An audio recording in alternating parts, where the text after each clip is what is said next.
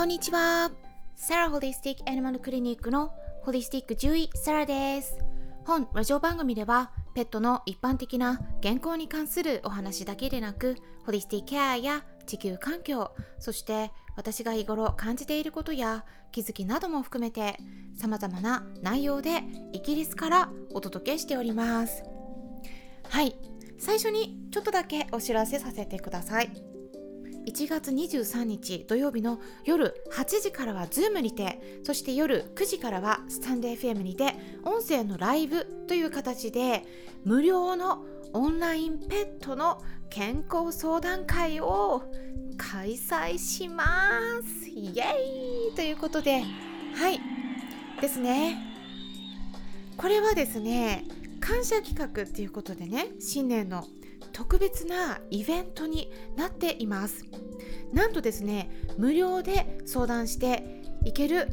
そのご相談にね対応していく企画なんですね、まあ、例えば何かかかりつけの先生に相談したくても相談しづらいなと思っていることとかご家庭で行えるケアなどについて疑問に思っていることなどがありましたらお気軽にご参加ください。概要欄にお申し込みとか直接質問も入力できるフォーム付きのウェブサイトの URL を載せていきますので興味のある方は是非そちらもチェックしてみてくださいさて今回はちょっと重いテーマ死についてお伝えしたいなと思います皆さんは人とか動物っていうのは死んだらどうなると思いますか？死んだらどうなるのかとかあの世はあるのかとかっていった疑問についてはいろいろな人がさまざまな説を唱えていますけれども、まあ、どれも証明することが難しいんですよね。例えば一度死んだ人が蘇って息を吹き返したりすれば別なんですけれどもそういったこともその人の幻想だったんじゃないかとか夢だった可能性があるのではないかとかまあ指摘されればそれを否定する術もないわけです。確かめようと一度死の世界に足を踏み入れたらこの世に戻ってくることは基本的にはできないですよねだから誰かが亡くなるっていうことはもう二度と会えないんだということを私たちは知っていてだからこそとても悲しくなるんですよね。で私は今までたくさんの動物の死を見てきました。人の死っていうのも経験はしていますが、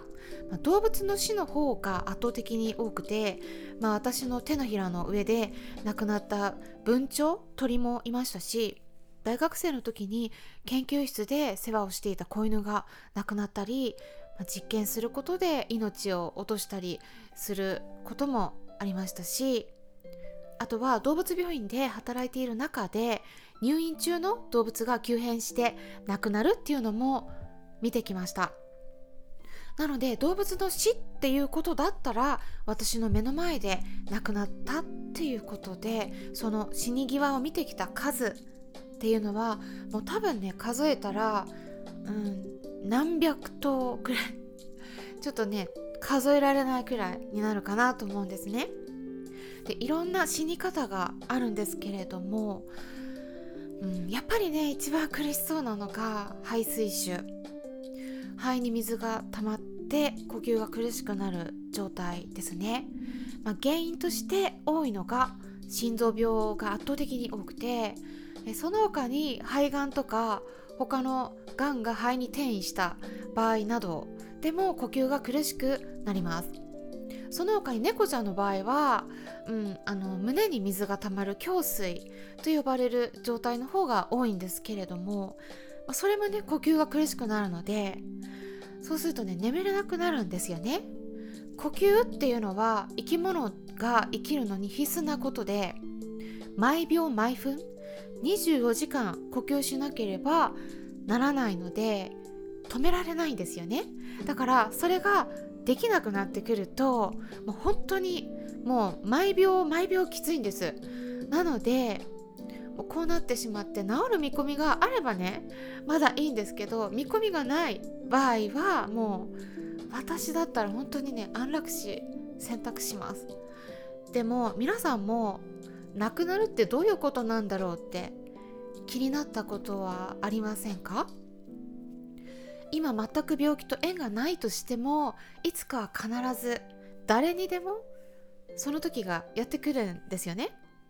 自分の命が消えた後の世界を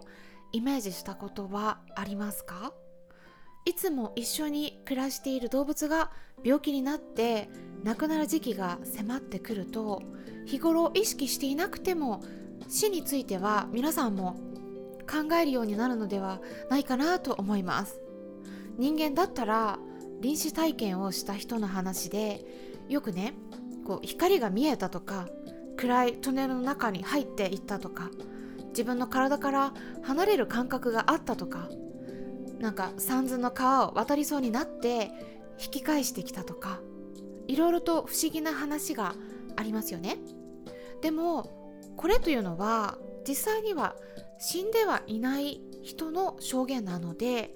本当に死んだらどうなるかは誰にもわからないことなんですよね。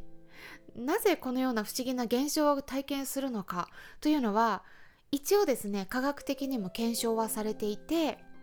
一つの仮説としては死ぬ間際になると心臓の動きが悪くなって脳に酸素がきちんと行き渡らなくなるんですよね。だからそれで頭がぼーっとしてきて幻覚を見るような感じになるのではないかということなんですね。でそれでその段階に来ると苦しいっていうよりも安らぎに近い状態になると言われています。多分脳からそういった物質が出てるんじゃないかなと思うんですね。なので意識が朦朧としてくるとそこまで苦しくなくなるっていうことはあるかもしれないですよね。人間も動物も生まれた時から死に向かって生きていると言われています。不老不死が達成されるんだったらもう本当に素晴らしいことだと言っているね人もいるんですけれどもそれはねどうかわからないですよね。死んだらどうなるかそれは誰にもわからないことです。じゃあ皆さん死ぬ時じゃなくてね死んだ後じゃなくてじゃあ今度生まれる前はどんな状態だったと思いますか？私がなんとなく想像しているのは私たちが死んだら私たちが生まれる前の状態に戻る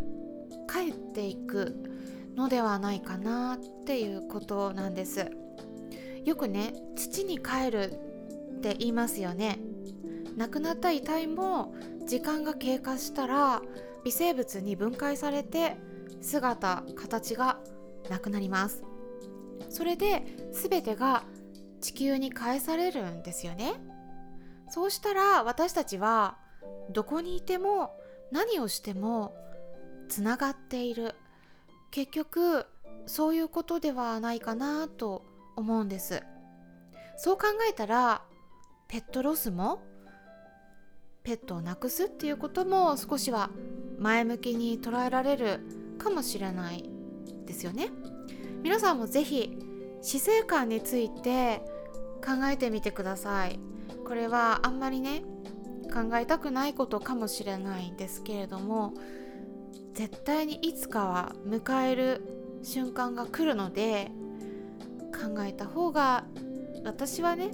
心構えとしていいんじゃないかと思うんですね。特にペットを飼っている飼い主さんの場合は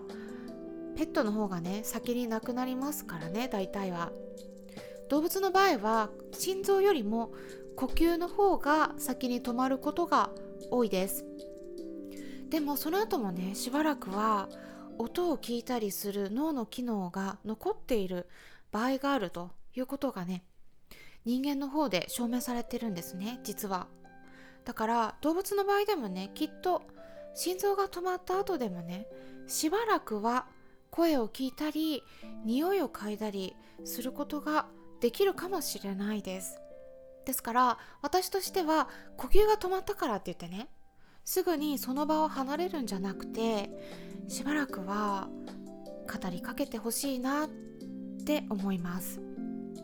例えば今まで一緒にいてくれてありがとうって感謝の気持ちを伝えられたらいいですよね。最後はやっぱり見とってあげるのが一番いいです。動物病院で亡くなるのではなくて日頃生活し慣れた場所で飼い主さんに抱っこされてもしくは手のひらの上で撫でられている状態で亡くなることができれば飼い主さんとしても悔いは残らないのではないかなと思うんです。今日は死についてお話ししてみました。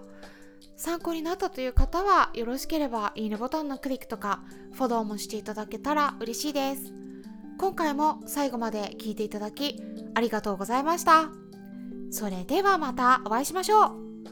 ホリスティック獣医サラでした。